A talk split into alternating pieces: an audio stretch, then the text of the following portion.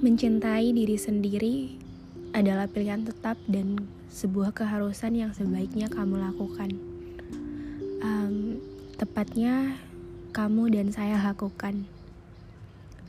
Itu bukan sekedar opsi yang muncul ketika suatu hari nanti kamu dan saya ada di titik hancur. Ini adalah komitmen terhadap batas-batas diri kamu, diri saya juga untuk mendapatkan kebahagiaan dan posisi terhormat kamu. Kesehatan hati, tubuh, dan emosional kamu serta perlindungan dan kenyamanan kamu. Jadi, jangan lupakan itu. Jangan jadikan diri kamu pilihan kedua yang kamu cintai setelah orang lain gagal mencintainya. Saya pernah berada di titik itu, dan itu adalah sebuah kesalahan yang bodohnya saya sadari baru sekarang. Terlambat memang, tapi lebih baik terlambat daripada tidak sama sekali. Jika bukan kamu sendiri dan yang lebih dulu merawat dan menghormatinya, orang lain juga gak bakal melakukannya.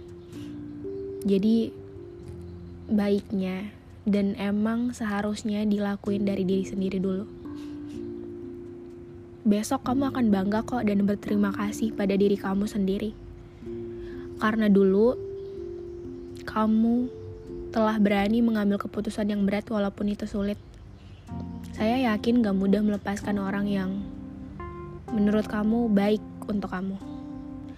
Yaitu pergi dari suatu tempat yang menyakitkan sekalipun kamu menginginkan mereka. Sekalipun kamu menginginkan dia.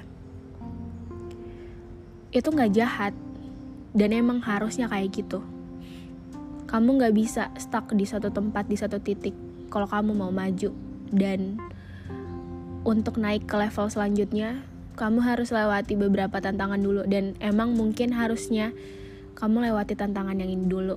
Terus diselesain satu-satu. Tuhan menghapus beberapa orang dari hidupmu sesungguhnya untuk kebahagiaanmu juga. Jangan terburu-buru untuk kesal.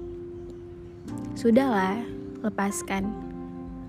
Kamu tidak bisa membuat rumah baru di dalam hatimu jika orang lain masih tinggal dalam hidup di sana. Jika orang lain masih tumbuh dan hidup di dalam hatimu, kamu nggak bisa. Biarkan masa lalu tinggal di masa lalu dan sudah saatnya membuka lembaran baru. Ketika semuanya selesai, ya udah, maka selesai Gak perlu dibawa sisanya ke masa depan, itu bakal ngalangin hal-hal baik untuk datang. Jangan hidup di dalam kenangan, jangan hidup dalam masa lalu. Tidak ada hal baru di sana. Yang ada mungkin malah bikin kamu kecewa dan ingat sama hal-hal yang bikin kamu gak bakalan maju. Sekarang waktunya untuk fokus ke masa depan.